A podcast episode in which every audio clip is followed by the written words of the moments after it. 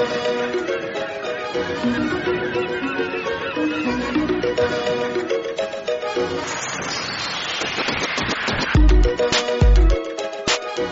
tal amigos? ¿Cómo están? Muy buenas noches, buenas tardes o buenos días desde donde nos estén escuchando, nos estén viendo. ¿Qué tal? Mi nombre es Daniel, alias Ninten, y este es un tercer episodio, ya vamos tres ya, qué rápido, de este lindo podcast que nació en pandemia llamado Menú Marino, gracias a la comunidad de Elfos de Mar. Eh, ambos proyectos creados por mi personita. Eh, los cuales ya están creciendo poco a poco, digamos. El podcast sí está, comenzando a ganar sus, sus, escuchas y sus, y sus viewers también. Así poco a poco. Así que vamos a seguirle metiendo ahí full, full, full al, proyecto porque básicamente la comunidad y ese podcast nacen con la idea de que muchas más personas conozcan los juegos de, de rol y sobre todo lo que es D&D quinta edición. Eh, poco a poco, digamos que estamos dando frutos. Hay personas que ya nos están buscando para aprender un poquito más de este hermoso arte, como me gusta llamarlo. Así que vamos a seguirle metiendo full punch para que esto siga creciendo. Y hoy día, que es el tercer episodio, eh, que es Master Master Battle Master of Puppets, eh, el nombre se le da porque el día de hoy vamos a hablar, vamos a hacer un pequeño review, vamos a hacer un pequeño raje de lo que es el Battle Master la, subclase del, Fighter. Porque como dije al inicio y también en el episodio anterior, vamos a hacer un pequeño review, un pequeño raje de todas las subclases que tenemos actualmente para D&D quinta edición. Empezando desde el primer libro hasta el último. Así que vamos a ver cuánto tiempo estaremos así entre episodio y episodio para ver todas las subclases que, vayan a, salir. Eh, la semana pasada, bueno, los dos primeros episodios vimos temas del Fighter. En este caso vimos el Eldritch Knight, vimos el Champion. Y ahora nos toca cerrar el Fighter, eh, que en este caso vendría a ser el Battle Master. Así que, justamente eh, para esto, nos va a acompañar un gran amigo, es un amigo ya de, la casa, al igual que nosotros, al igual que los anteriores invitados.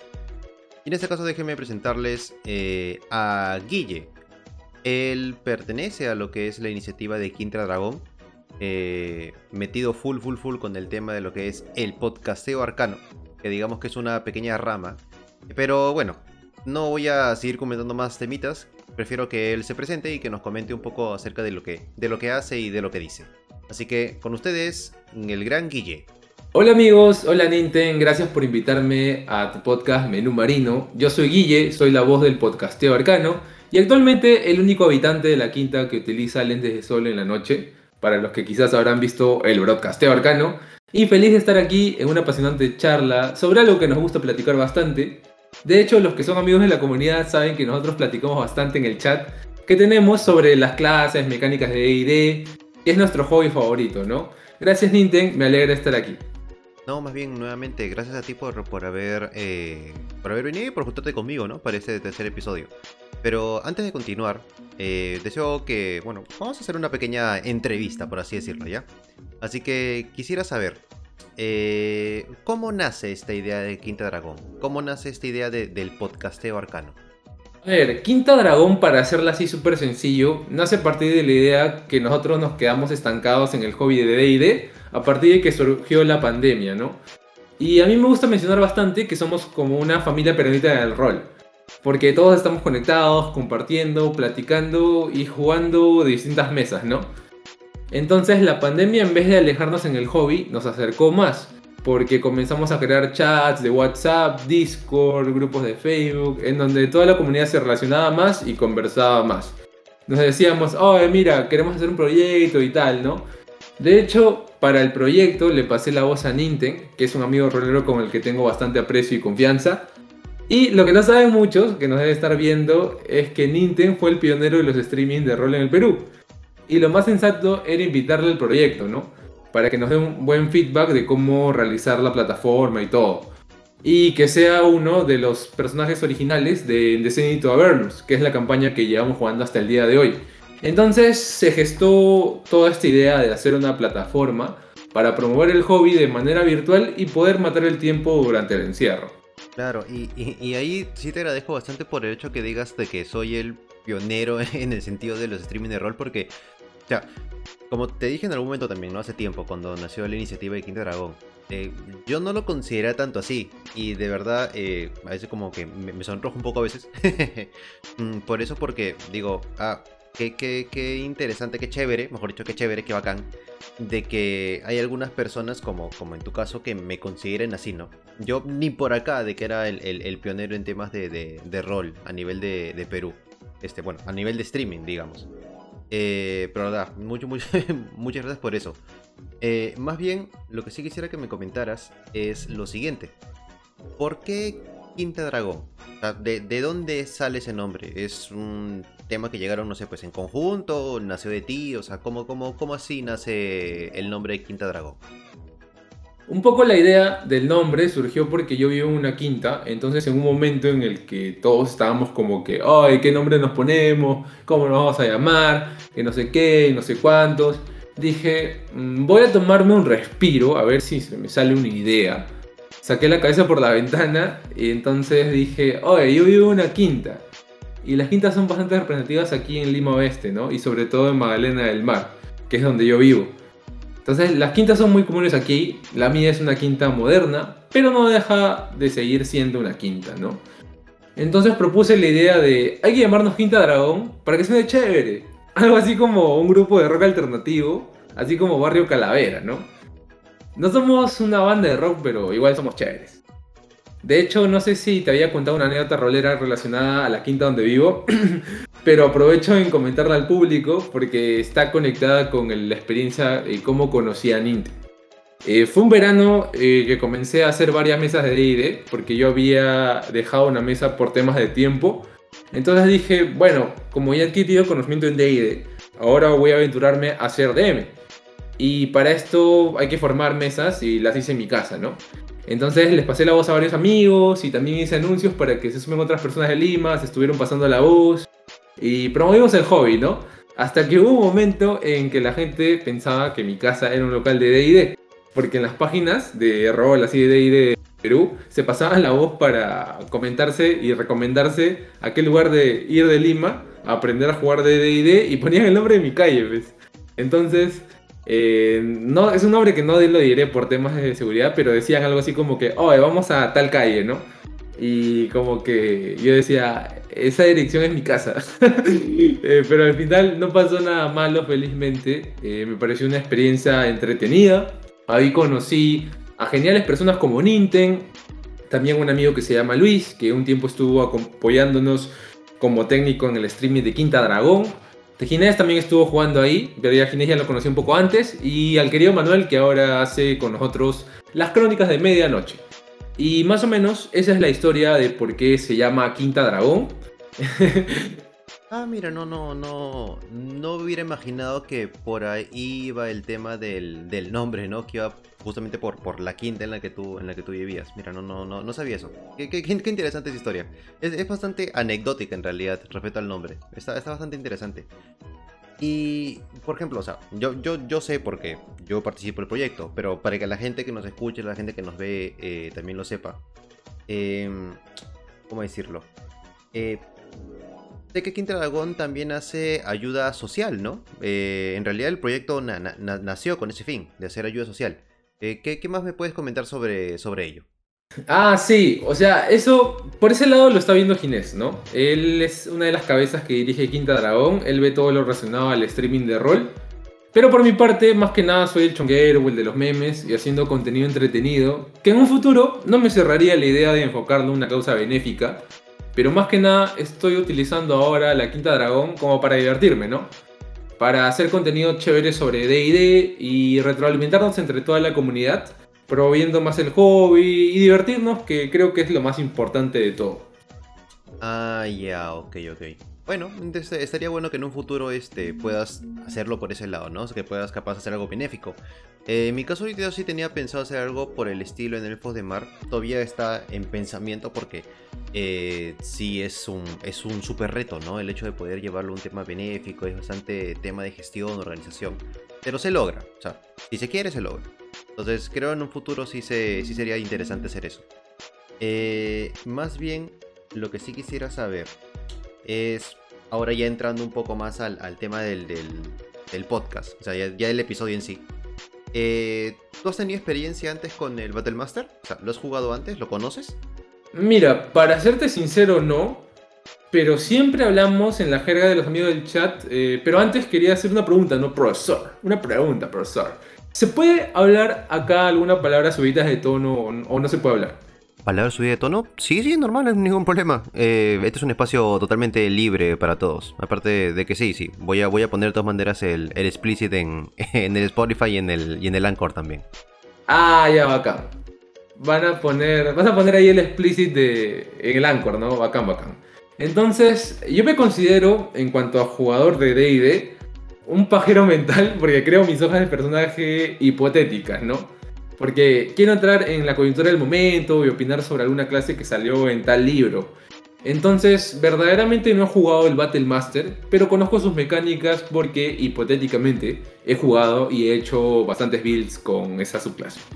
Pero conozco la mecánica porque hipotéticamente he hecho combos, he hecho como que builds, ¿no? Y también en mis hojas de, en mi hoja de D&D Beyond, que ahora tengo D&D Beyond, también lo he hecho. Eh, y tengo una, y quería compartir de repente una anécdota que tengo con el Battle Master, un poco diría agridulce, ¿no?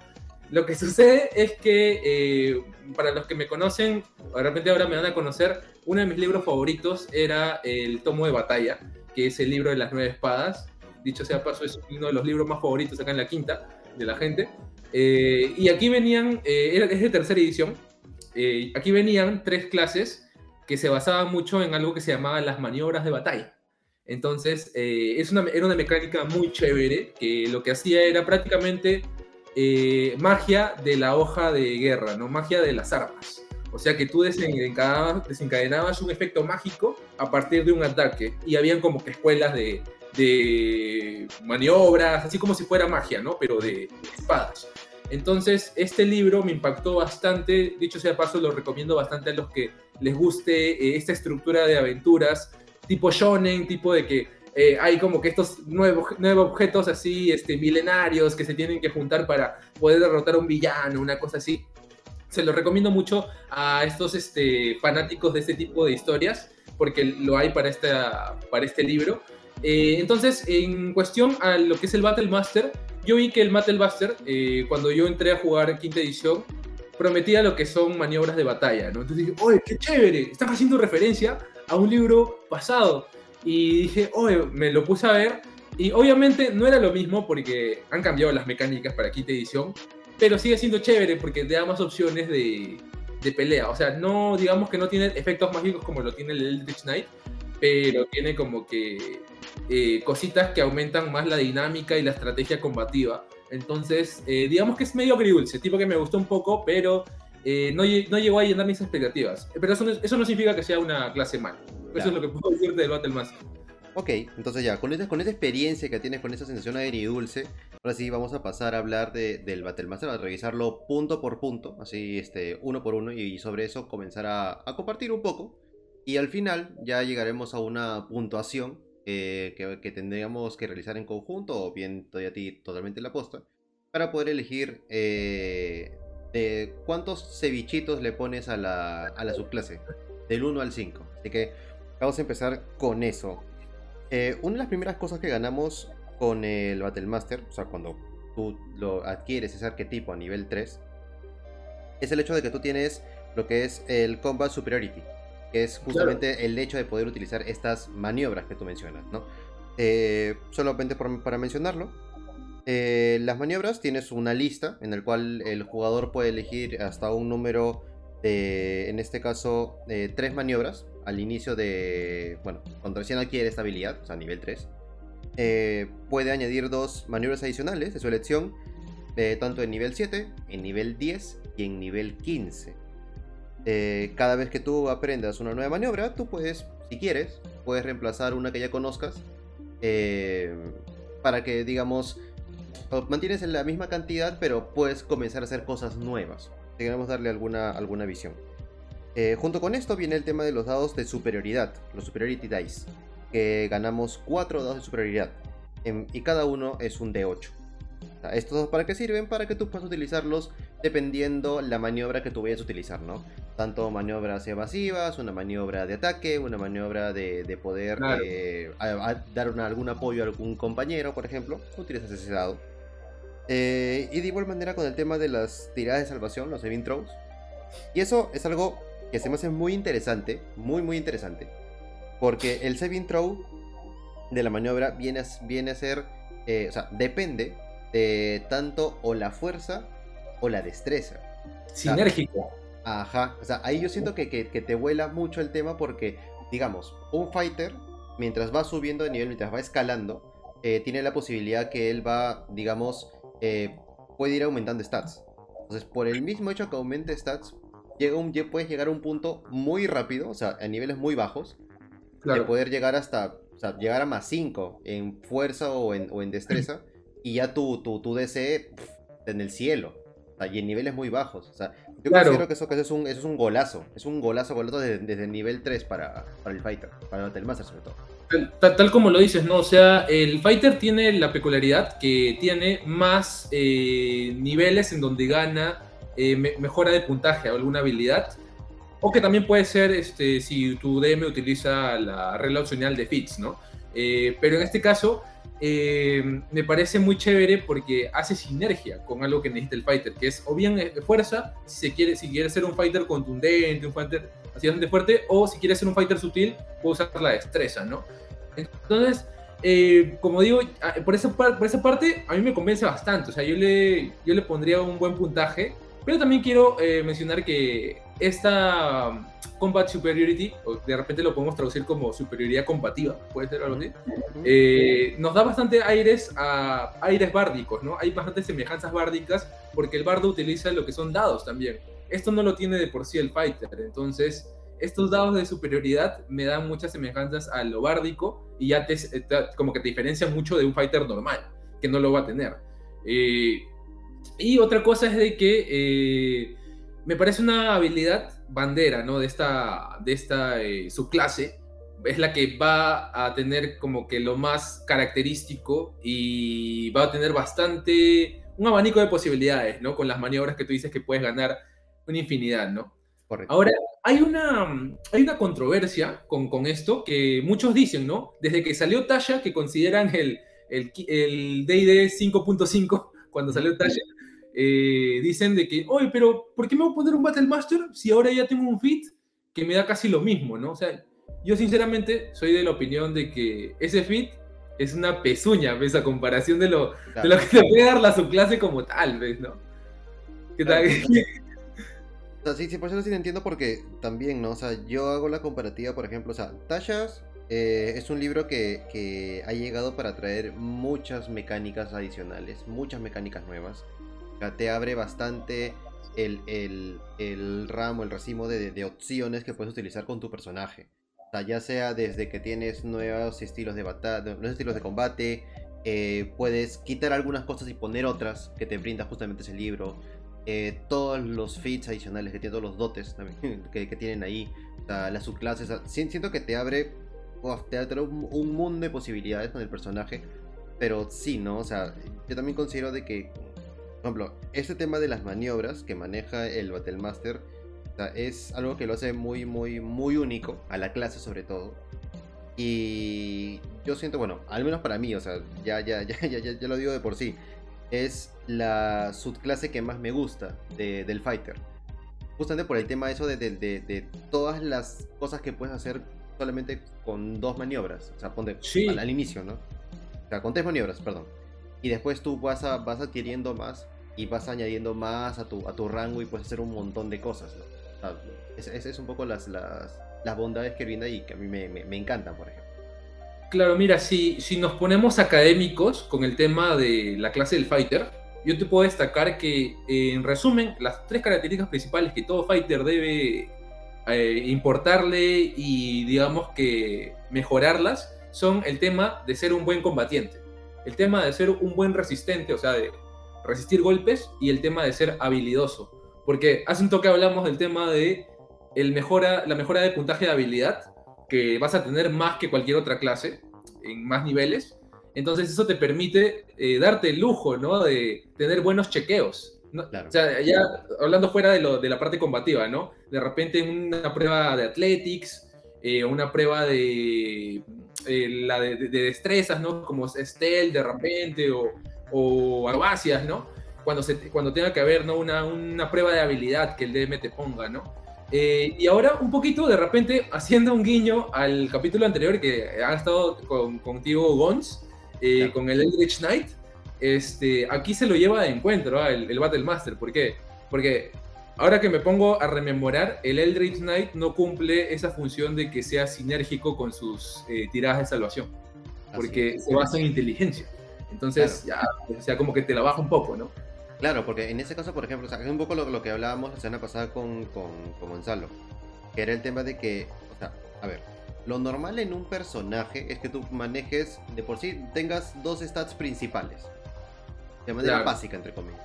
En este caso tú podrías irte bien a full fuerza y full constitución, full destreza, full constitución.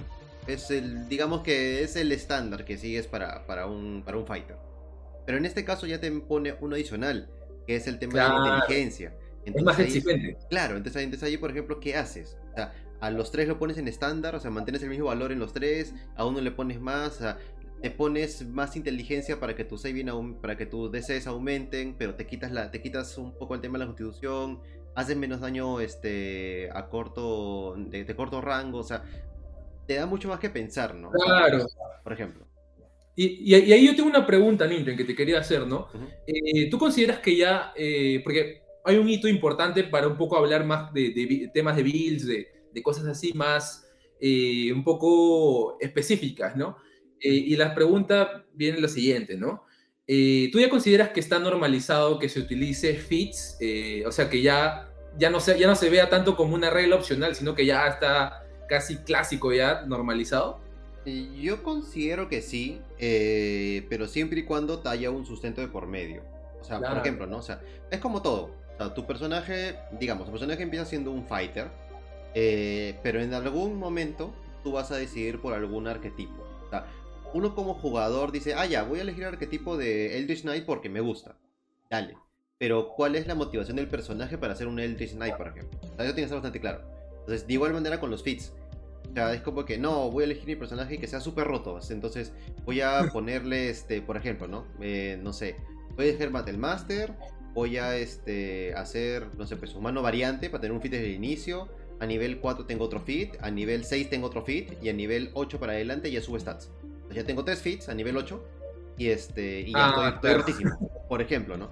Ok, como jugador, como, como player, como DM, permisible porque está dentro de las reglas, no está mal, no es, no, está, no, es ilegal lo que está haciendo.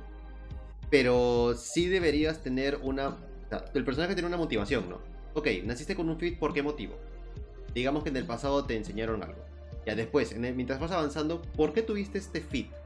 ¿Qué, pasó para que tengas esto? ¿no? O sea, yo creo que va un poquito por ese lado. O sea, yo sí lo normalizo. Yo no tengo ningún problema con lo cuando yo mastereo. No tengo ningún problema en que la gente utilice fits. Eh, pero tiene que haber un sustento por medio, ¿no? O sea, no es como que, ah, porque a mí me gusta. Mm, no, tiene que haber algo, por mínimo que sea. algo, algo, algo de tu personaje te tiene que llevar a eso. Sí, eh, yo también, por ejemplo, no, si, si me tocas, si me tocara hacer DM, yo no tendría problema de dejar que se usen fits. Eh, dicho sea de paso, es algo bastante clásico para mí porque vengo de una edición, tercera edición, que los fits eran, eran core, o sea, no era alguna una regla opcional. Y considero de que el fighter, eh, ya por costumbre, se basa mucho en fits, ¿no? Porque se diferencia mucho en, del bárbaro, por ejemplo, porque tiene técnicas de batalla, tiene eso, y es por eso que el Battle Master eh, yo lo considero como que el siguiente escalón de, de, ser un fighter, ¿no? Porque ya tienes toda esta gama de, de maniobras. Pero debe haber su, su DM que, que, diga, por ejemplo, no, en, en mi campaña eh, no voy a permitir fits, ¿no? Y creo que es válido, ¿no? Cada uno maneja la mesa como desea. Sí, sí, claro, o sea, mientras que los jugadores estén de acuerdo con eso, todo válido, todo está bien. Y, sin embargo es un ¿no? porque si, si, no, por ejemplo, si no te dejan utilizar eh, fits en una campaña, eh, en la subida de, de, Ability Score ayuda bastante al Combat Superiority. porque te aumenta el DC y, y, si es un, el caso de que te dejen usar fits, puedes hacer sinergias con el fit de este de Pole Arm, con infinidad. Ya la gente sabrá, tiene toda la lista de fits que han salido hasta el día de hoy y se hacen unas sinergias así malditas, ¿no? Y hay una mezcolanza ahí, por ejemplo, algo que yo utilizaba bastante, y, justamente lo menciono antes de, pasar al, siguiente punto. Eh, por ejemplo, ¿no? O sea, Battlemaster que utilice, no sé, pues, un arma de rango, eh, como pueden ser en este caso, por ejemplo, una.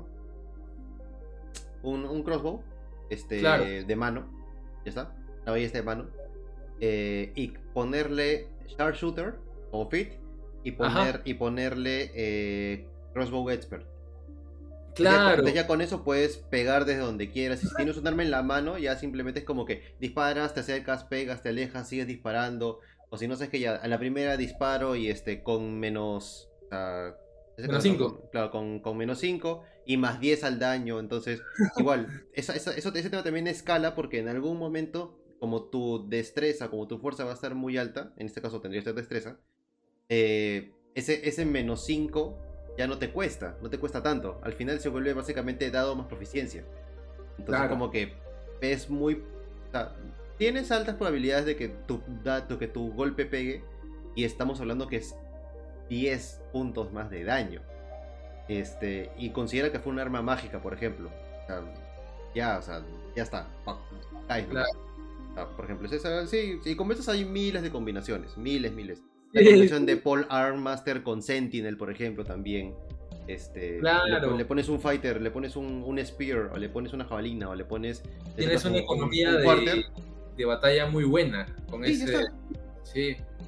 Y creo que en esencia, esa es la esencia del fighter, ¿no? Porque si nos ponemos, si adentramos en el mundo de fantasía, un fighter siempre en sus descansos cortos está como que estudiando, oye, si hago este movimiento, como puedo hacer mejor, y si lo combino con esta, este otro movimiento, de repente hago un buen combo en batalla, ¿no?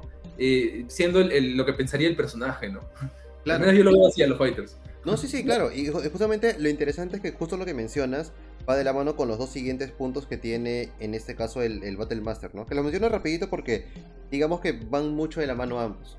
En el caso de, bueno, en el caso del Battle Master, en nivel 3 gana lo que es eh, Student of War, estudiante de guerra, eh, donde él gana proficiencia contra, bueno, con un tipo de, de herramienta de artesano, o sea, puede comenzar a crear cosas eh, de tu elección, o sea, por ejemplo, ¿no? O sea, puede comenzar a hacer eso, ¿no? Como, por ejemplo, ¿no? tú dices, oye, ¿con qué arma puede ser? Entonces, capaz puede, puede mejorar un arma, puede crearse un arma improvisada, por ejemplo, utilizando diferentes herramientas.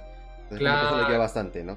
Y de igual manera, a nivel 7, tiene una habilidad que se llama eh, Conoce a tu enemigo, o sea, Know Your Enemy, que va un poquito de la mano con lo que tú mencionas, ¿no? Acá dice, eh, después que tú, bueno, si tú gastas o pasas al menos un minuto observando, interactuando con otra criatura, fuera de combate, eso es lo importante, fuera de combate, tú puedes aprender cierta información de, la, de sus capacidades en comparación con las tuyas. Por ejemplo, claro, y por ¿qué capacidades pueden ser? O sea, puedes hacer una comparativa de, por ejemplo, a ver, qué tan fuerte, cuál es la diferencia de, nivel a nivel de fuerza entre los dos, eh, destreza, confusión, qué tanto, qué tanto él puede aguantar un golpe que yo, él aguanta más golpe que yo, no aguanta tanto, eh, por ejemplo, ¿no? Su vitalidad. Eh, claro. Tiene mucho más vitalidad que yo. es mucho más experimentado, por ejemplo, que lo podéis ver por el lado del total de, de, los niveles de clase, los niveles de fighter que pueda tener. Es como todo eso, ¿no? Que es un poco lo que tú mencionas. O sea, por un lado, tienes a la persona, digamos, en, descanso, tratando de, pensar cuál puede ser su siguiente estrategia para, para un próximo combate.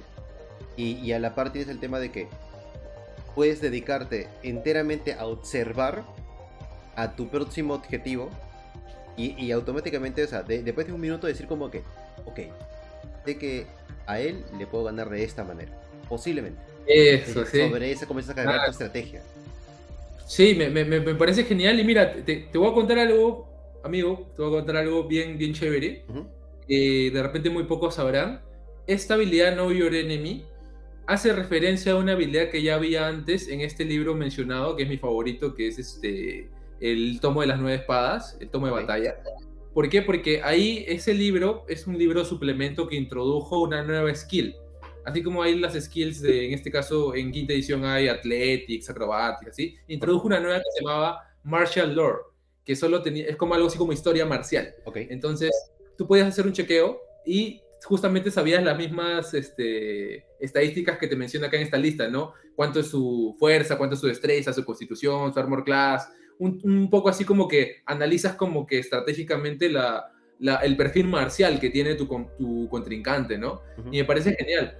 Eh, de hecho, me hace recordar una, o algunas veces cuando jugaba en presencial, que mis amigos este, y el DM odiaba que dijeran eso, por ejemplo, que decían, ya, este, nos enfrentamos a un monstruo, Pokédex, pa, y tiraban este sudado, y un chequeo de knowledge, este, naturaleza, religión, dependiendo del monstruo, ¿no? Entonces, para ellos era Pokédex. y me daba risa a mí, pero al, DM como que no le gustaba mucho porque lo sacaba del, del lore, ¿no? Porque están jugando Reyes Olvidados y tipo que un personaje que lleva Pokédex, ahí está mi perrito. un personaje que lleva Pokédex, puso, ha, venido el Pokémon, lo, he invocado. sí, sí, me, hace recordar esa anécdota. que, en ese caso, por ejemplo, o sea, solo como comentario, eh, yo, por ejemplo, es algo que yo agradezco mucho a los jugadores. Cuando, que, por ejemplo, que es algo que yo aprendí con, con mi máster, que en este caso con el que tuve más tiempo, que fue este Arman. Eh, el hecho de tomarte, o sea, en combate, por ejemplo, tomarte un tiempo, al menos un turno, dos turnos, por lo menos, para poder hacer un, por ejemplo, ¿no? Investigar o ver detenidamente al enemigo. Porque eso te sirve de muchas maneras, ¿no? Es como que, por ejemplo, ¿no? Con un perception, con un investigation y poder saber este, si, digamos, el daño que le hizo tu compañero tirándole fuego le hizo daño o no. Si le pegó o no le pegó. O sea, si, si, si él en realidad sufrió daño o no. Entonces, eso siento que ayuda mucho porque es como que, ok, sobre eso tú también puedes empezar a generar tu estrategia. Por ejemplo, ¿no? Que es algo que yo hacía mucho con el fighter. Pegaba y como yo manejaba varias armas, o sea, yo mínimo manejaba, o sea, lo los, los tres tipos que hay, pues, ¿no? Eh, un arma slashing, un arma con piercing y un arma con black johnny. Entonces, yo primero pegaba con, de, lejos, siempre, con piercing. Sobre eso veía, ok, ¿funciona o no funciona? O sea, pegaba, hacía daño, ponte, ¿Le he hecho hueco o no he hecho hueco? Claro, y el siguiente turno era eso, era como que, ok, quiero lanzar percepción para ver si los, si los daños que le hemos hecho nosotros le han, le han afectado de alguna manera o no. Entonces ya sobre eso es como que sí, mira, sí, sí funciona, o mira, tú ves de que, no, tú has, visto de, tú has visto de que le has hecho el daño y la herida con esa arma ha comenzado a cicatrizar poco a poco. O has visto que, que, que no ha quedado, o sea, no lo has visto sangrar. Es como que, eso me huele a troll, eso me huele a troll, ¿eh? O sea, no troll de trolear, sino troll del monstruo. Claro, por ejemplo, entonces, ese tipo de cosas este, se adquieren al momento del combate. Y no lo veo mal, porque eso pasa muchas veces. O sea, no creo, no, no, pienso una persona en combate que es como que le pegue algo a lo loco sin ver si es, que como, está haciendo algo bien o no. fueran, ven a los monstruos como si fueran bolsas de carne, ¿no? Yo creo que, que si te tomas el tiempo, tal como tú lo dices, eh, de analizar al enemigo, de repente ya te vas a dar cuenta que un, echarse un beholder no es tan difícil, ¿no? Porque de repente tú puedes eh, agarrar cover con, atrás de una roca, entonces ya se va a ser difícil que te lancen los rayos. Entonces tener esa estrategia, esa astucia de batalla, creo que hace a un verdadero héroe, no las, no las habilidades. Claro. Está bueno. Está buena la, la, la frase. ay, ay. Y ahí rápidamente pasamos ahorita a los dos últimos, que también, digamos que son sencillos, se pueden comentar facilito porque... Son mejoras a la, a la habilidad principal, ¿no? Claro, porque justamente, y, eso es algo que me gusta un poquito de este, este personaje, que, bueno, de esa subclase, de que digamos que las cosas más... O sea, la carnecita la ganas muy pronto, que en este caso es a nivel 3. Entonces, cuando tu personaje vaya escalando, eh, digamos que lo que ganas son mejoras a cosas que ya conocías. En este caso, por ejemplo, ¿no? El tema de la proficiencia para, eh, con las herramientas, el hecho de conocer tu enemigo. Y ahora estas dos que voy a, voy a comentar, que van muy de la mano con, el, con, las maniobras ganadas en nivel 3. En este caso es a nivel 10, tienes lo que es el Improved Combat Superiority, o sea, la superioridad de combate eh, mejorada, en el cual tu dado de tu superiority, superiority Dice pasa de ser un D8 a ser un D10 y a nivel 18 pasa, pasa a ser un D12. Entonces claro. eso ya es, otra, es otro tema, o sea, es, es, muy buena escalada, creo yo. Tal cual como la clase de bardo, ¿no? Que también mejora sus dados de bárdicos. Este, me parece una, una mejora muy chévere. Y como tú lo has dicho, eso es muy importante, que la carne te lo den en early game, porque como siempre yo digo, ¿no? De, de, de, chiste, cuentan las leyendas que existen campañas más allá de nivel 10, ¿no? de nivel 15. pero, pero sí las hay. Y, prueba de eso es que nosotros vamos a jugar en, en Elfos de Mar este, una campaña que va a llegar hasta nivel 20. Así que estén atentos ahí. Con toda la fe. Y mira, y, y ahorita haciendo la comparativa en el caso con, con el tema del bardo, ahorita estoy revisando. Por ejemplo, el, cambio de, dados a nivel del fighter se da en tres momentos. A nivel 3, a nivel 10, a nivel 18.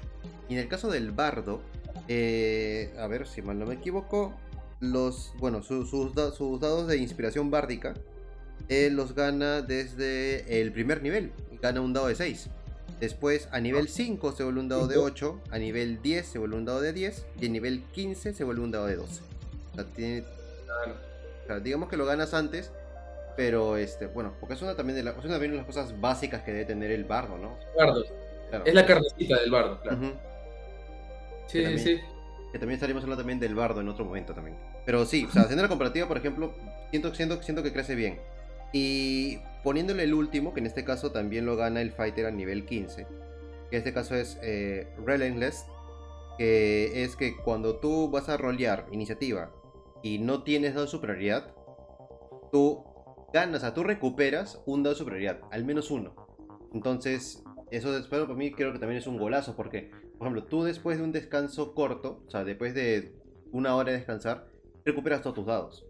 Y el, hecho que, por ejemplo, que tengas un combate, eh, digamos, ¿no? Por esa cosa de la vida, estás mucho tiempo combatiendo y en algún momento eh, se te gastan, no sé, porque te, te enfrentas contra un miniboss o contra una oleada de, enemigos y después más adelante tienes un ataque sorpresa, por ejemplo, no te quedas tan inválido como, como su clase, sino que tienes al menos un dado, ¿no? Y puedes hacer al menos una maniobra, o sea, ya sea para ayudar, ya, sea para lo que sea, ¿no? Ya te puedes fijar de que no tienes, hoy no tengo dados, porque siempre cuando inicia una batalla, como tú dices, vas a tener uno.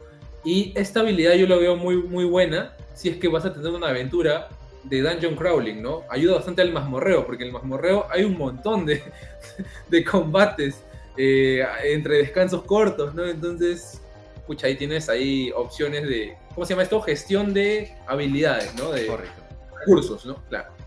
En este caso, por ejemplo, este también va de la mano mucho con las ya habilidades que tiene el fighter, ¿no? Que en este caso, por ejemplo, tiene el tema del second wind, que lo gana también y, es, y se cura cada Shorres. Es un dado de 10 más nivel de, Fighter. Tienes el tema del Action, del Source también, que también lo recuperas en Shorres. O sea, te da mucho a, a, utilizar bastante. O sea, yo siento, por ejemplo, que en este caso, este Fighter eh, utiliza mucho y, eh, y, utiliza bien el tema de los descansos cortos. A diferencia de otras subclases o a diferencia de otras clases también. Sí, sí, sí, tal, cual, ¿no? O sea, si estás de repente jugando eh, la tumba de la aniquilación o el calabozo del mago loco, este, creo que esta clase está muy, muy recomendadísima porque vas a tener una gestión de habilidades muy, muy buena. Eh, y, va, y como tú lo dices, las habilidades que tiene el fighter, para mí es un, es un escalón más en el peldaño de evolución del fighter. Esta, esta clase, sí. Ya, y bueno, hasta ahí irían justamente las, las habilidades que gana en ese caso la subclase de, de, de Battlemaster. Pero ahorita lo que pasaría sería dar una revisión veloz, veloz, tampoco ahí ahorita, solamente por, por validar, es, a ver, 1, 2, 3, 4, 5, 6, 7, 7, 10, 10, 13, tiene 16 maniobras que puedes, eh, en, las que puedes elegir. Entonces, para que no sea tan pesado, Vamos a comentar así rápidamente algunas de las que tenemos acá. Eh, y sobre eso me das un poco tu, tu apreciación, ¿no? Si, si le das tu visto bueno, es como que le bajas el dedo. Así ah, que. primero tenemos, por ejemplo, el Commander Strike. En este caso es que cuando tú tomas tu. Bueno, usas tu acción de, de, ataque en tu turno, tú puedes olvidar alguno de esos ataques eh, y usar tu bonus action para dirigir, eh, digamos, eh, a uno de tus compañeros justamente este, este, este ataque, digamos, ¿ya? O sea, tú mm, gastas o, por ejemplo, no, no, terminas de, dar tu golpe completo para darle la oportunidad a uno de tus compañeros de que tenga justamente ese, ese, esa reacción, ¿no? De poder hacer un ataque, por ejemplo. Y a eso, al daño, le aumentas el dado de superioridad. ¿Eso cómo lo ves? ¿Bien? ¿Mal? ¿Regular? Mira, te voy a confesar algo que me gusta bastante a mí yo, yo sí soy, o sea, como que un maniático en tema de, o sea, si hubiera una carrera de una licenciatura de economía de, de, batalla, yo lo tendría de todas maneras ese título. Me gusta bastante analizar esas cosas, me gusta bastante la economía de turnos, de combate.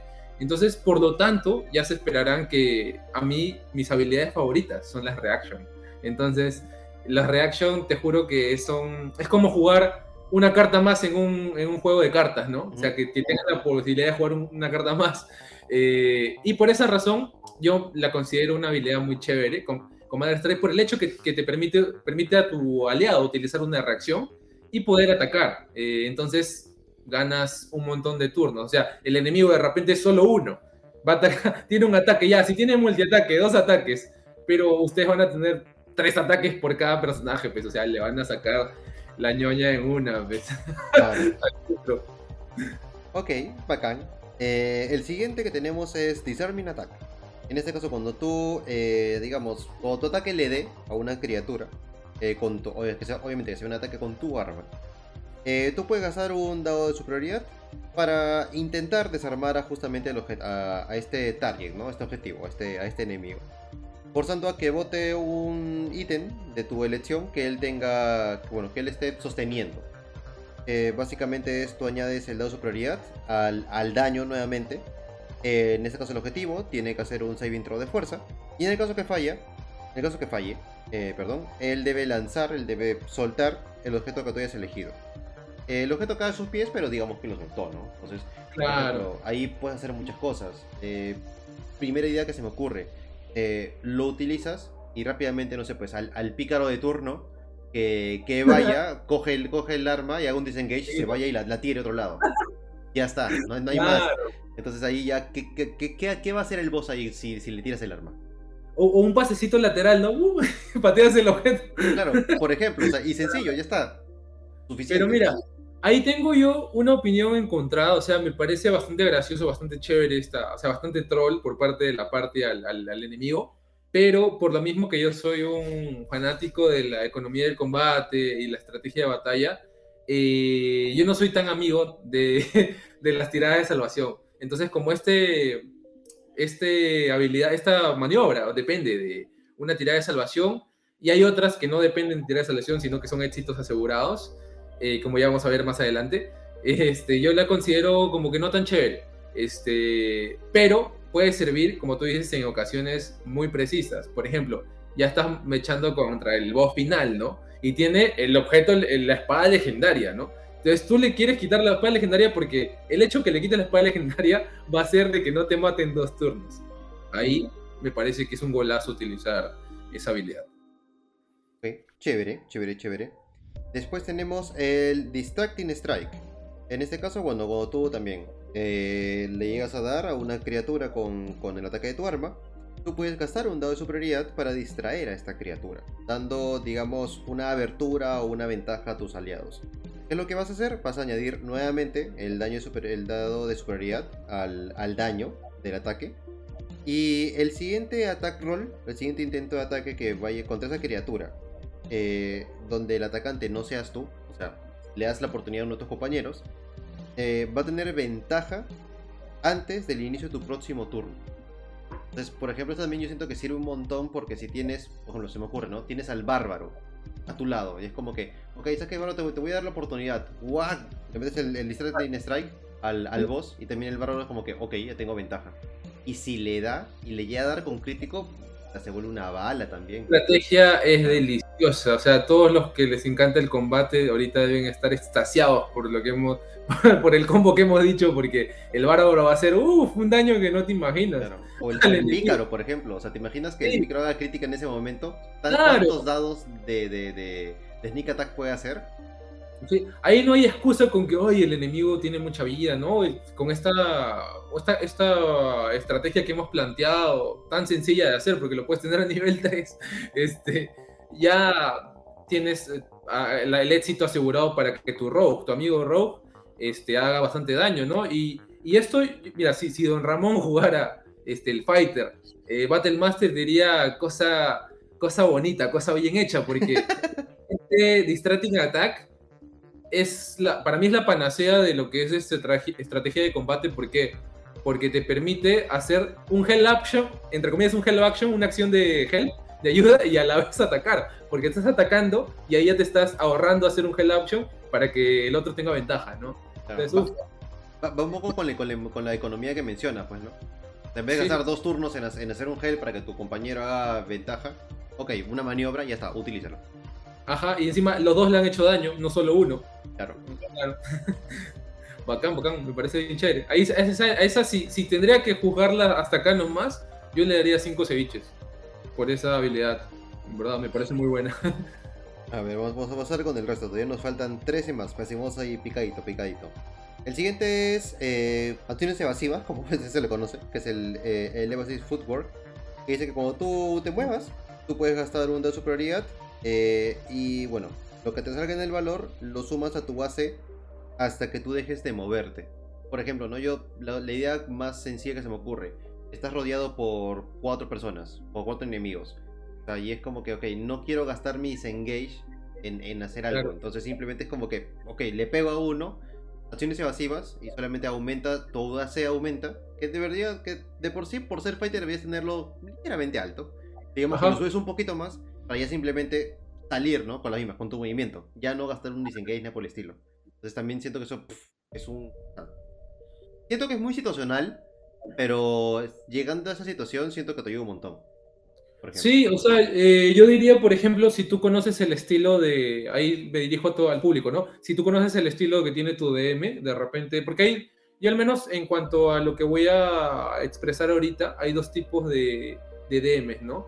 Porque es en cuanto a cómo armas tú un, un encuentro de monstruos, ¿no? Hay DMs que no se hacen tanta bola y te ponen un, un solo mastodonte, este, porque no quieren como que estar como que dividir su, su mente en cuatro partes para estar este, eh, manejando a cuatro enemigos diferentes en un solo combate, ¿no? Entonces te mandan una mole gigante, pero que es bien fuerte, ¿no? Pero hay otros DMs que te mandan ahí los minions, ¿no? Te mandan ahí goblins de diferentes tipos, así en un mismo combate. Entonces, yo diría que en los combates que, si tú conoces a tu DM, que hace combates con muchos enemigos, creo que esta, esta habilidad sería muy buena, porque en el momento que te quieran acorralar, tú puedes salir y salvar tu pellejo.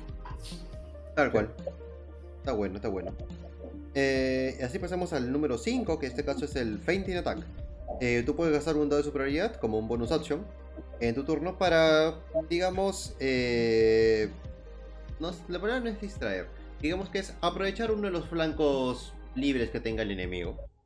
Eh, así que tú puedes elegir una criatura que está a 5 pies de ti, como tu objetivo. Tú tienes ventaja en tu siguiente attack roll contra esa criatura en este turno. En el caso que tu ataque dé, tú puedes añadir el dado de superioridad al, al daño. En esta cosa, por ejemplo, también es un golazo y chévere, porque, por ejemplo, si con esa ventaja le das crítico, ese, ese dado de 8 se duplica, al igual. Y si fuera más alto también, o sea, un dado de 10, un dado de 12, o sea, digamos, ¿no?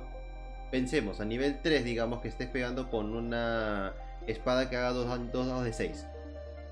tienes en, vez, de dar 2 dados de 6 más un dado de 8, que serían 4 de 6 más 2 de 8. Solamente a nivel 3. O sea, con, si es que el golpe le, si es que sacas crítico, por ejemplo. claro. también es muy abusivo. Sí, sí, y es bonus action, o sea que no necesitas esperarte todo un turno para que tener esa ventaja, ¿no? Entonces, me parece genial, está muy chévere. Y no depende de, salvación. Eso sobre todo. O sea, simplemente es como que ya lo hago. Ya está, no hay más. Tal cual. Eh, el siguiente es el Goblin Attack, en el cual eh, si tú le, bueno, le haces daño a una, a una criatura con tu ataque de arma, eh, tú puedes hacer un dado de superioridad para en este caso, digamos, como que mm, eh, llamar la atención, ¿no? De esta, esta criatura que te está atacando. Básicamente lo que tú haces es, ok, le haces eh, un poco más de daño gracias al dado de superioridad, o sea, lo metes al, daño. Y en este caso el target tiene que lanzar un Wisdom Saving Throw. Y en el caso que falle, tienes de ventaja a todos los ataques contra todas las criaturas que no seas tú, hasta el final de tu próximo turno. O sea, por ejemplo, si por esas cosas estás mechando con alguien y sabes no sé, pues de que ese alguien está a punto de bajarse al mago, por ejemplo. Claro. Tú usas el, haces el Golden Attack y es como que llama su atención, ya sabes, ¿no? De que puedes, al menos, puedes intentar salvarlo un turno más, para que el mago intente escaparse de alguna manera o si el haga disengage, ¿no? Así siento que ayuda mucho a eso, por ejemplo, a poder ayudar a tus compañeros a que no se caigan tan rápido. Sí, sí, sí, eh, totalmente, ¿no? Este, es, también es un poco de aplicar la estrategia en estos casos porque de repente estás jugando en un pasadizo que es un cuello de botella y están rodeados, ¿no? Entonces tú, hay un enemigo que es fuertazo, ¿no? Imaginemos un, estos orcos grises, no me acuerdo cómo se llaman, los orogs, los orogs, claro, estos orogs, o sea, en early game, si el ese orog tiene, saca unos buenos dados, o sea, te va a sacar, te va a sacar la mure bien fácil, entonces, para evitar de que este pata te haga mucho daño, yo creo que ahí convendría imponerle una desventaja a los otros aliados. Obviamente, como ya le hemos dicho, tú si eres un buen fighter vas a tener un buen AC, entonces va a ser difícil que te den. igual, no, no, no, no le doy toda mi aprobación porque, como ya saben, tiene tirada de salvación y eso como que personalmente no me gusta mucho, que, una habilidad, ¿no? Claro. Ok. Eh, después, de ahí después de ahí tenemos el Langin Attack. En este caso, eh, cuando tú haces un ataque con un arma melee, o sea, un arma de corto alcance en tu turno, tú puedes gastar un dado de superioridad para incrementar tu alcance del arma en 5 pies. O sea, por ejemplo, no sé, tú estás atacando con un, no sé, pues con un hacha de mano, estás atacando, por ejemplo, con una espada, una, espada larga, por ejemplo, o hasta con un rapier, eh, puedes aumentar el rango de, alcance de tu, de tu arma en 5 pies. Digamos que tienes un reach de 10 entonces, eh, y es ya eso, eh, si tú le haces, haces daño, el dado de superioridad tú lo utilizas en el, en el daño. Ese, por ejemplo, a mi parecer, no lo siento tan fuerte, lo siento también muy situacional el tema, ¿no? O sea, no siento, yo al menos, por ejemplo, yo como Battlemaster no elegiría esa maniobra, por ejemplo. No, no, no, no le veo mucho uso el hecho de aumentar mi reach temporalmente. Porque va a ser un turno, o sea, no es que sea siempre. Es como que... Ah, mira, ahí, ahí, este, ahí entramos como que en un dilema. Eh, yo, yo, también siento lo mismo que tú eh, con esta habilidad, pero entramos en un dilema y de repente que no nos va a poder quedar claro hasta el final, ¿no? Digamos que si nos ponemos bien así, este, Power Gamers, o como dice Gons, es Munchkin, este, de repente yo digo, aquí no me especifica muy bien si la habilidad eh, me va a durar un turno o solo dura en ese ataque nada más el reach. Entonces hay muchos combos que pueden servir con fits o con este, estilos de batalla que este, aprovechan de que tú tengas un fit más amplio, ¿no? Entonces, y puedas hacer eh, ataques de oportunidad como reacción y cosas así. Entonces, eh, creo que tendríamos que recurrir a los a escribirle una cartita a los autores del libro para que salga un, saquen un fact de repente y digan, eh, sí, bueno, esto dura un turno, como efectivamente tú lo has dicho es un toque, o al menos tú lo interpretas de repente en tu deming así, pero debe haber otras personas que lo interpreten como que no, solo en ese ataque tú tienes ese reach. Entonces tendrían que explicarnos bien los autores, eh, sacarnos esa duda. Claro, o sea, no sé, sinceramente no sé si exista un, un Sage Advice, tendría que revisarlo. Eh, pero yo creería que sí, que solamente es para ese ataque. creería, ah. al, menos es lo que se entiende cuando lo lees. Que es que, ok, es para ese ataque. para ese ataque incremento eh, mi reach en 5 pies. Digamos, estás un poco lejos para pegarle a un enemigo o, quieres ayudar a uno de tus compañeros, también es como que un poquito de lejos, ah, le pego. Sí, ahí, ahí creo que me acabo de leerlo yo también acá en el D&D Beyond y, aquí, y me acabo de meter que me acabo de meter la pata, me acabo de disparar en el pie porque dice You're rich for that attack. O sea, por ese ataque. ya, ya, ya, la cabeza. Lo siento, amigos. Les fallé. ay, una buena observación, porque a veces el wording en algunas otras habilidades puede darte como que una ventaja o una desventaja, ¿no? Depende sí. cómo En realidad sí. Sí, o sea, bueno, al menos como digo, o sea, no, no me gusta mucho. Eh, veamos, el siguiente es el Maneuvering Attack. En este caso, como tú eh, haces daño, o digamos, tu ataque alcanza a una criatura eh, y el ataque fue con un arma, bueno, con un arma, tú puedes gastar un dado de superioridad para, digamos, mmm, hacer que uno de tus compañeros tenga una posición más ventajosa. ¿A qué me refiero? De que tú puedes gastar tu dado de. Bueno, tienes que gastar tu dado de superioridad, eh, el cual lo añades a, tu, a tu daño. Eso es lo que me, que me gusta mucho. Y tú puedes elegir una criatura amistosa que tú veas o escuches.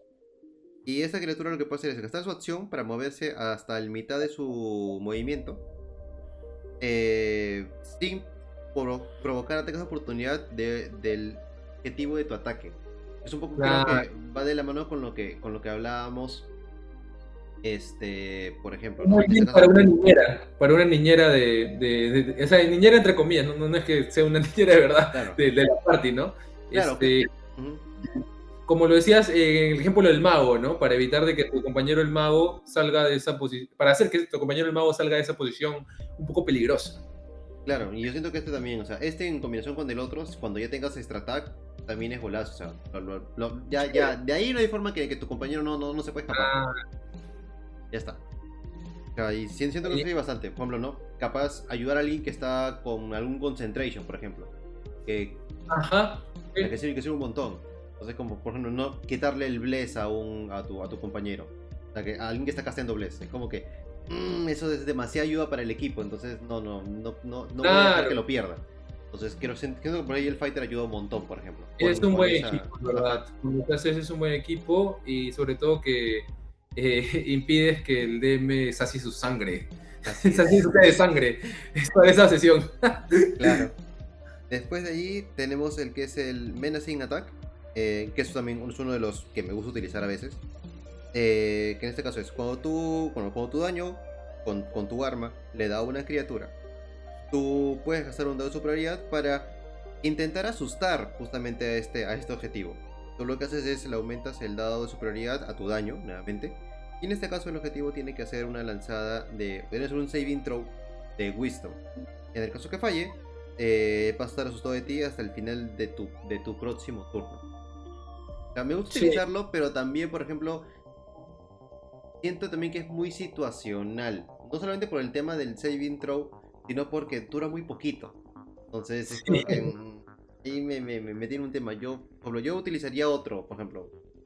Otros que están más adelante que si yo los, así, los tengo tatuados en el, en, el, en el pecho. Son las maniobras que todo Battlemaster tiene que utilizar. Sí. Los tengo, tengo más adelantito. Pero un poco por ahí. Claro, tal, cual, ¿no? O sea, el, el efecto, el estatus que es el Frightened, me parece muy chévere. Eh, otra vez volvemos a lo mismo que depende de una tirada de salvación. Y como tú dices, lo que termina como que derrumbar un poquito la torta es que solo dura un turno, nada más. Sí, como que no. Decepciona un poquito. Eso sobre todo, pues. Está bueno. Eh, después tenemos el parry. Eh, que conozco mucha gente que lo utiliza. Yo personalmente no soy muy amante del parry. Eh, que en este caso cuando un cuando otra criatura digamos te golpee, o sea te haga daño con un este ataque en melee, tú usar tu reacción para gastar un dado de superioridad y reducir el daño eh, que vendría a ser la lanzada del dado más tu modificador de destreza. claro. Eso yo siento que funciona bien, o sea, siento que funciona muy bien para alguien que es para un fighter que es totalmente diestro, o sea, vaya full full por ese por ese por ese stat, siento que ayuda, ayuda un montón. Como un duelista. Claro, pero por ejemplo, yo siento yo no, no me gustaría perder una reacción por eso, por Yo preferiría guardarme esa reacción para cualquier otra cosa, como hasta no sé, pues, un ataque de oportunidad o a otra habilidad que me digan a mí, oye, usa tu reacción para hacer tal cosa, por ejemplo, ¿no? O sea, no, no lo gastaría yo en un parry, por ejemplo, yo, yo no lo uso, pero conozco mucha gente cosas que juega Battlemaster que sí lo, que sí lo usa y está feliz con su parry. Sí. Yo personalmente no, no, no, lo veo muy, muy, muy útil, sinceramente. Siento que es gastar un de superioridad y gastar una reacción cuando podría utilizar otras maniobras, ¿no? Me pasan más cosas. No, y, además de que eh, hay una, un fit que ya hace lo mismo, creo que un estilo de combate que es el que utiliza Belron eh, en, los, en Elfos de Mar. Eh, no sé si te acuerdas que usan una reacción para evitar que hagan daño al que claro, está Eso es, claro, es este Interception, por ejemplo. Interception, claro. Entonces, digamos que en early game creo que es mejor el Interception porque reduce más daño, un dado de 10 creo. Eh, pero ya en late game podría superarlo porque llegas hasta un dado de 12, ¿no? Pero como lo dices, eh, me gustaría a mí también utilizar la reacción en un ataque de oportunidad, en un efecto más X, ¿no? Etcétera, ¿sí? Después ahí ya tenemos, a ver, ¿cuántos nos están quedando? Están quedando 6. Eh, después tenemos el Precision Attack, Que esto, bueno, también esto también no lo uso mucho porque también siento que es gastar, gastar el dado, pero lo comento. Cuando tú hagas un ataque eh, con un arma contra una criatura, tú puedes gastar un dado de superioridad para, y lo añades justamente al rol. Eh, tú puedes utilizar esa maniobra, ya sea antes o después de hacer justamente el ataque. Eh, pero antes de que cualquier efecto del ataque sea aplicado. O sea, por ejemplo, ¿no? Antes de saber si es que le dio o no le dio, por ejemplo, el personaje. Claro. Eh, siento que ayuda, pero igual, siento que no es una maniobra que utilizaría cada rato. O sea, no es como que no, sí. Precision Attack tiene que estar sí o sin sí, claro. no, no lo utilizaría mucho por ese lado. O sea, por ejemplo, alguien que de repente te quiera hacer la discusión o debate en lo que estás diciendo, te podría decir, oye, pero puedo usar Precision Attack con el Pokédex, que es Know Your Enemy, porque ya sé la sé, entonces ya calculo ya, y no estoy haciendo metagaming, sino que yo ya lo sé por el Know Your Enemy. Pero eh, yo lo digo así, eh, un, argumento que ya lo derrumba el Precision, Attack, eh, creo que sería que probabilísticamente y estadísticamente mejor es utilizar un Paint Attack, que es porque te da ventaja en vez de sumarte bonos. Entonces ya ves, ahí está Adiós, Precision Attack. No, y, sobre todo porque, porque en este caso el, el Fating Attack este, no solamente eh, te da el tema de la ventaja, sino que puedes aumentarle daño con el de superioridad. Sí, claro. en el caso, digamos, que no le des con crítico, pero igual le des, es hasta un máximo de 8 puntos de daño adicionales a los que ya haces. Exacto. Es un montón. Y eso, y eso a nivel 3, a nivel 15 ya que un dado puedes hasta, más, más 12 de daño.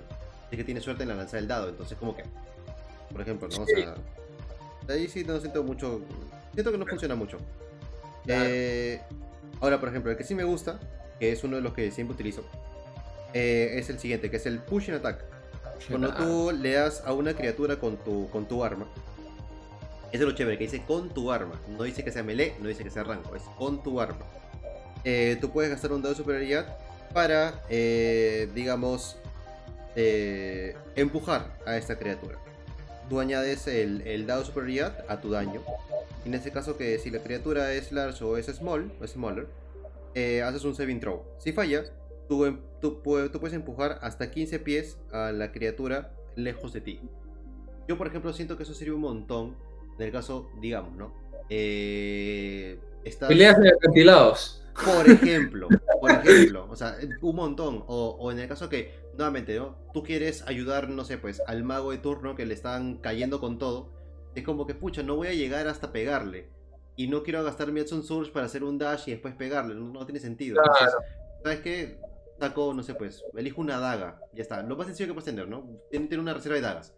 Un, un dagazo y, eso, es lo chévere, que te dice weapon attack simplemente, nada más. con un tagazo puedes. Buena observación del wording. Claro, puedes alejarlo 15 pies al enemigo. O sea, tienes esa posibilidad. Es como que digo, se puede utilizar de múltiples maneras. O sea, puedes reacomodar a tu equipo, puedes salvar, en este caso, como te digo, ¿no? Al personaje más débil del grupo. Este, puedes simplemente el hecho de que separar a los enemigos.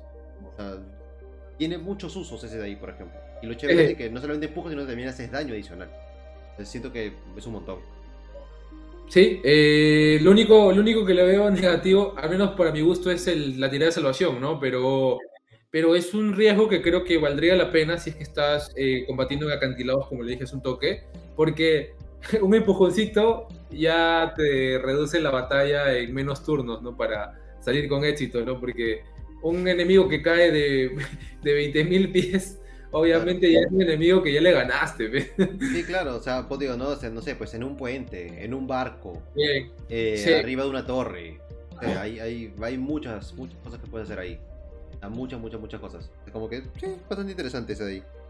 Eh, y vamos a pasar a los últimos cuatro.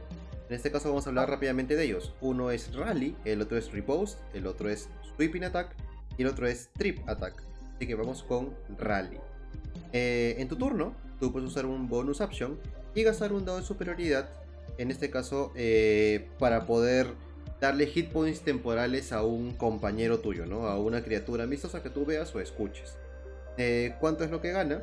Eh, gana hit points temporales igual al rol del dado de superioridad y a tu modificador de carisma. esto, por ejemplo, en mi caso, yo digo, ah, bacán porque puedes darle, en este caso, temporal, temporal hit points a tus compañeros, pero mal porque tienes otra vez el tema de lo que sufre el Eldritch Knight.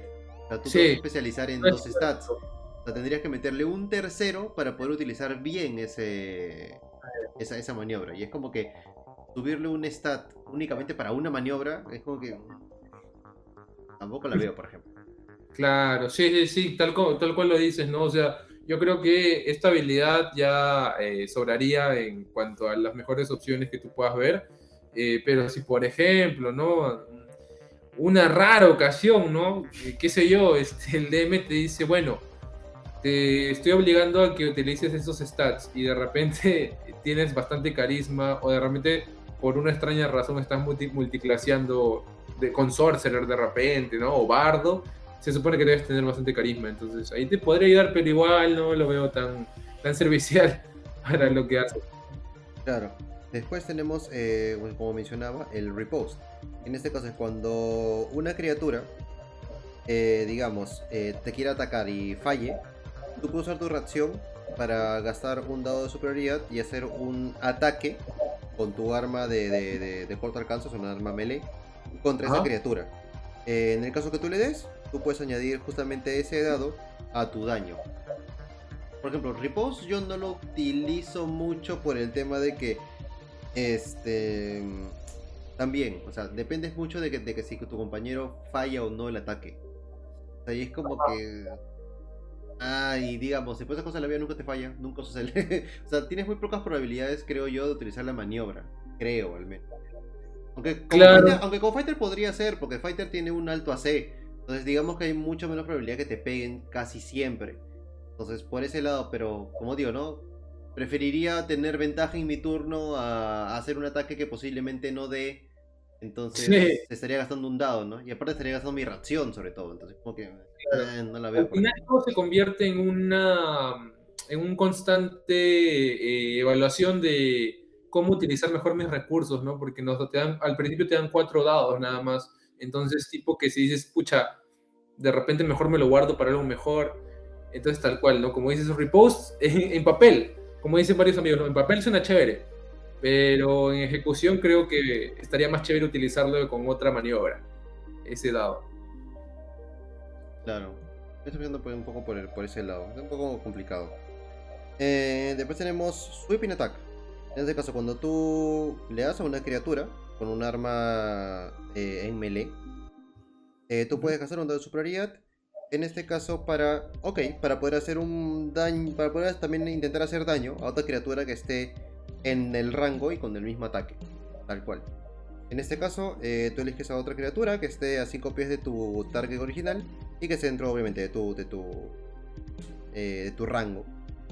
Eh, si el ataque original, digamos, el ataque a una criatura en específico, también le da la segunda, tú simplemente es como que, ok, haces daño idéntico, o sea, haces un daño igual a lo que roles en el dado. Digamos, vas a pegarle al, pues, al goblin número 1 y digamos, si tu ataque eh, también le podría haber dado al Goblin número 2, le, también le haces daño.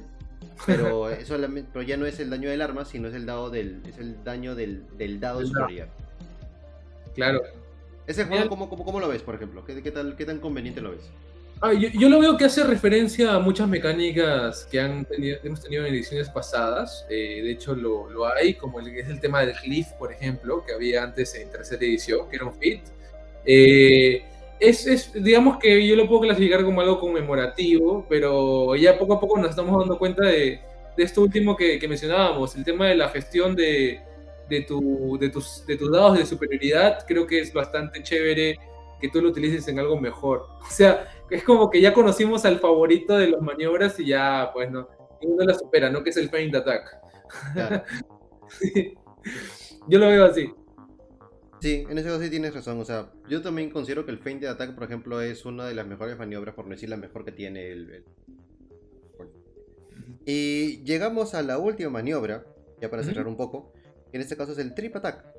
Eh, que también, yo la tengo también tatuada acá en el pecho. Junto con el feint la tengo acá tatuada. Y en este caso es cuando tú le das a una criatura, o sea, tu ataque le da a una criatura. eh, con tu también con ataques de tu arma, no dice si fuera rango fuera, o fuera este, de melee, tú puedes gastar un dado de superioridad para intentar tirarlo al piso. Eh, tú añades el, el, bueno, el dado de superioridad a tu daño. Y en el caso que el target sea large, o sea, o sea tenga un tenga digamos este un tamaño mayor que tú, un nivel o, menor, el objetivo tiene que ser un strength saving throw. Si lo falla, cae al piso. Claro. Sí, a ver, a ver, vamos a ver si es que es, es, también uno de tus favoritos por la misma razón que para mí me parece chévere.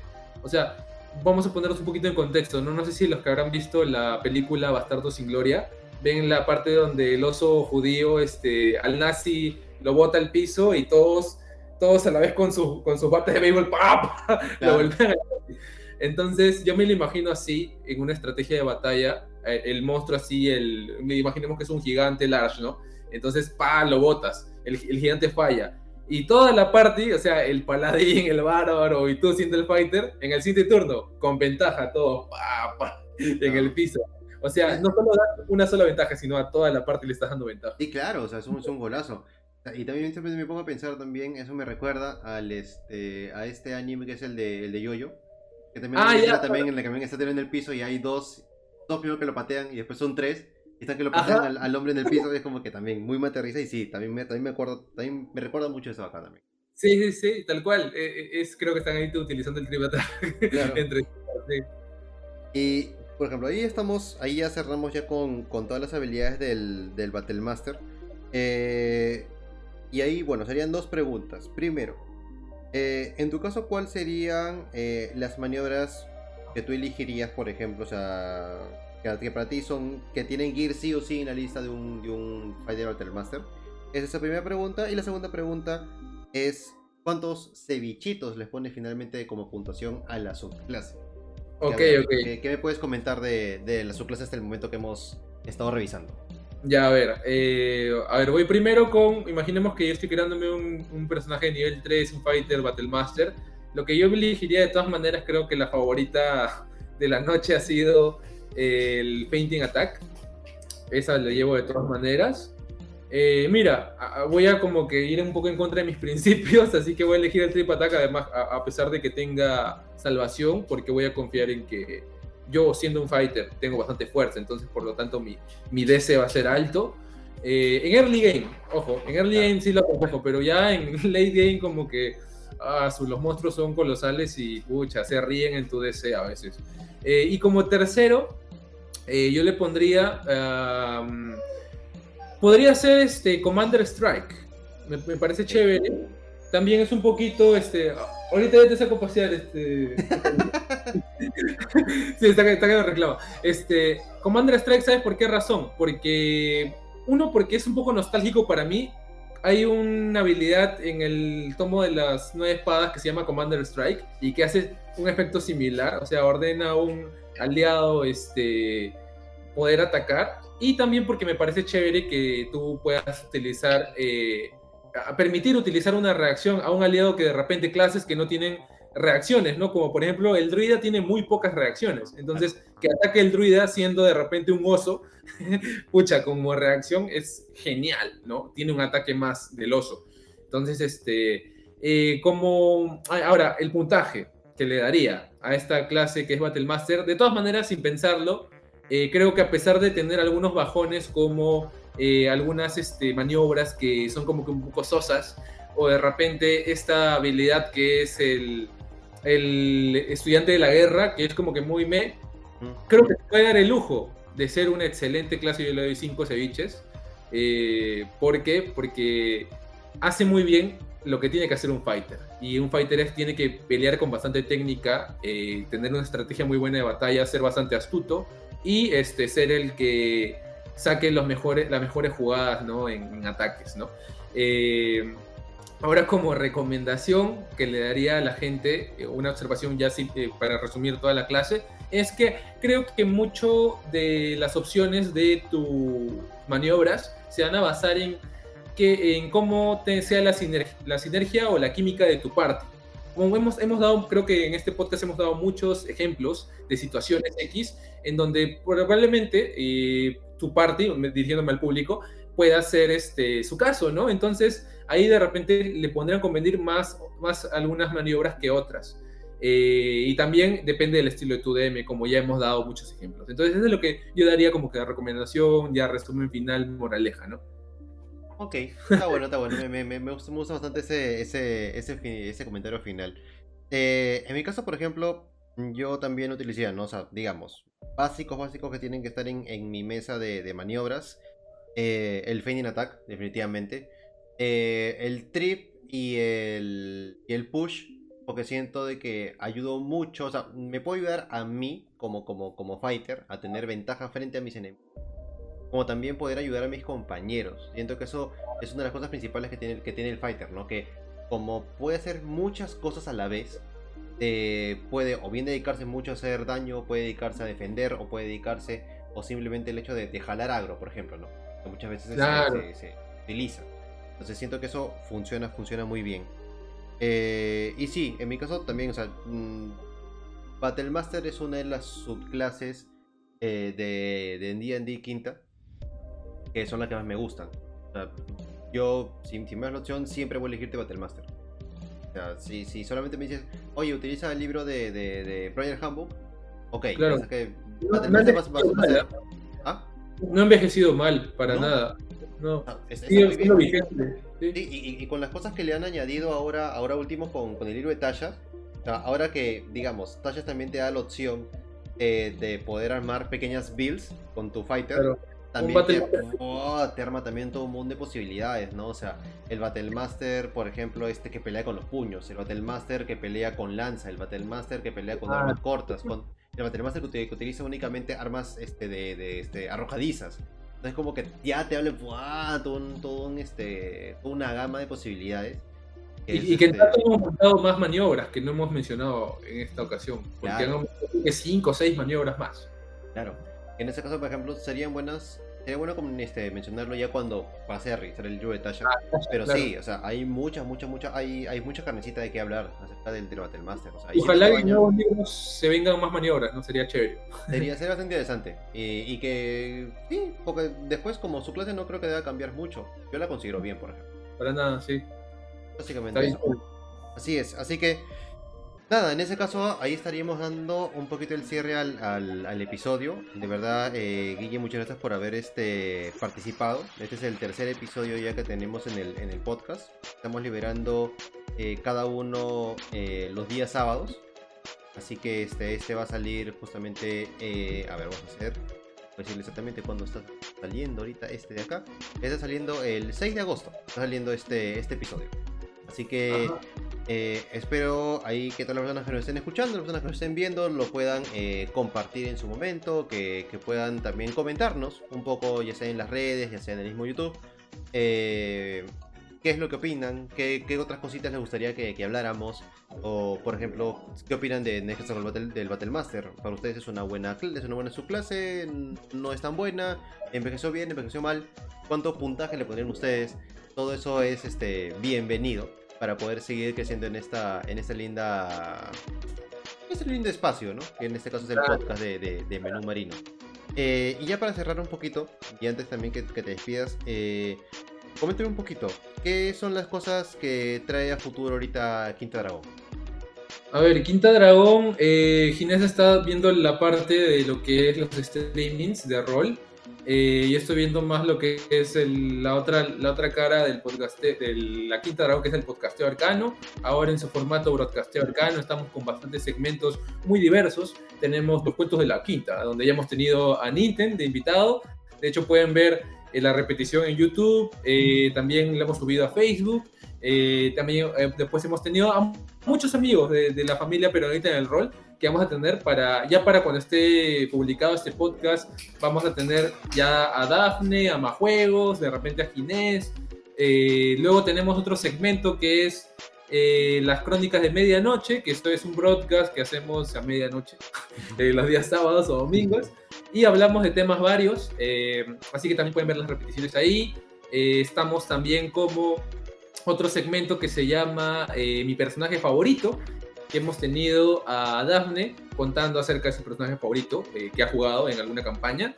Y también vamos a tener nuevos invitados en la proximidad. Eh, luego tenemos otro segmento que se llama El Quinto Elemento, en donde estoy yo solo haciendo temas más técnicos, más mecánicos. Y justo quería engancharlo con este, este genial podcast que está haciendo Nintendo porque él está revisando eh, todas las subclases de manera independiente, pero yo lo que estoy haciendo en ese broadcast o en ese streaming es eh, hacer una tier list de eh, todas las subclases de una clase específica, ¿no? comencé haciendo la del bardo, porque es mi clase favorita, de ahí lo pueden ver la repetición en YouTube.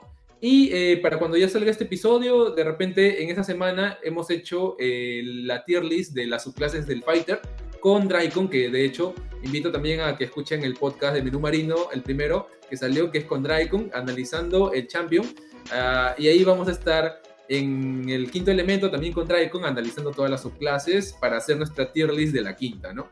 Eh, por último, otro segmento que me gusta bastante, que también estoy sacando, es el Domo de la Destrucción, que es un segmento debate de D&D, de temas que nadie nos pidió y que a nadie le importa, pero que a nosotros nos apasiona como que debatir, ¿no? El primer, este, eh, la primera edición he estado con Manuel, gran amigo de la quinta, muchos ya lo conocen a Manuel, eh, hemos debatido acerca de objetos mágicos.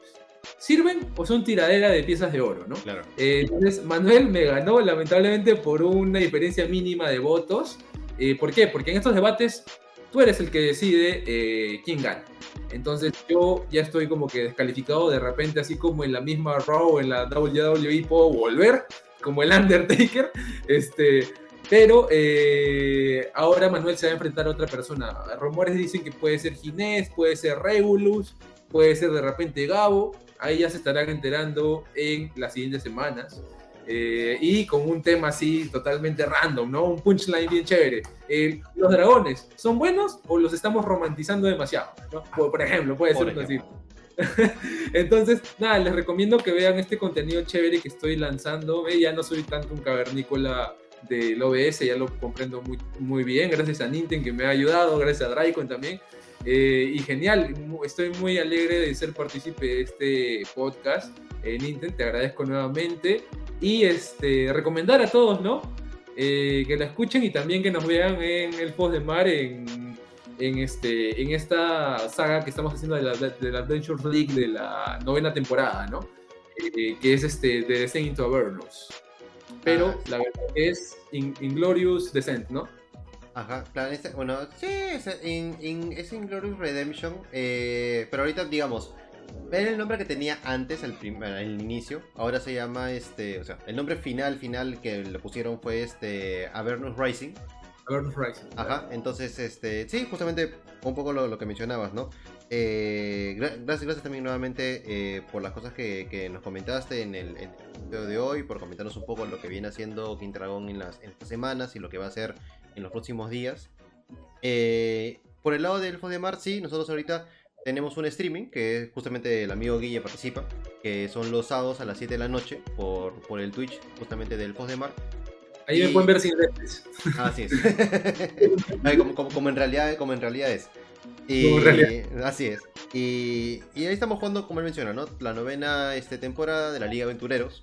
En este caso es Avernus Rising. Que ahí ya los personajes ahorita ya están, están en nivel 5, capítulo 5 de, de 20. Eh, y ya están, en, ya están a punto de irse al, al Averno. Entonces vamos a ver qué tal, qué tal les va con, con eso por ahí. Y igual, estén atentos a nuestro Twitch, estén atentos a nuestras redes. Eh, no dejen de seguirnos en el Discord. Ahí hay varias cositas. Estamos comenzando a crecer un poco la comunidad. En los próximos días también vamos a comenzar a crear algunos grupitos. Capaz un grupito de WhatsApp para de todas las personas que están, que están en, ese, en ese Discord. Como para no perder el contacto. Porque finalmente el Discord te ayuda bastante. Pero hay otras herramientas, ¿no? Como en este caso un WhatsApp, un Telegram que te mantiene el contacto casi 24/7. sí. Nosotros somos bien así que no, no tengan miedo de hablarnos de repente por el inbox y decir, no, quiero como que participar de sus dinámicas, ¿no? O sea, o quiero estar en sus chats para conversar con ustedes de esos temas que tanto de repente pasan tras bambalinas, ¿no? Es como que un chiste este, interno, ¿no? Pero ya, ustedes son bienvenidos yo totalmente, ¿no? Somos la familia peronita del rol.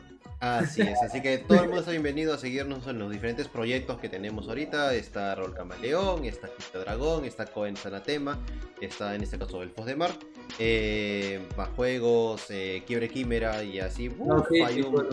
hay, muchos, muchos, muchos, muchos, muchos proyectos en los cuales ustedes pueden seguirnos en redes y aprender un poquito más con nosotros de lo que es en este caso la movida de D&D quinta, quinta edición. Así que nada, pues amigos, eso sería todo por el día de hoy. Espero que les haya gustado el tercer capítulo. Yo soy Daniel, alias Ninten, y esto fue eh, el podcast Menú Marino. Eh, muchas gracias, amigo Guille, nuevamente. Y ya nos estamos viendo y escuchando en otro capítulo. Así que muchas gracias, amigos. Cuídense. Chau, chau. Chévere. Thank you.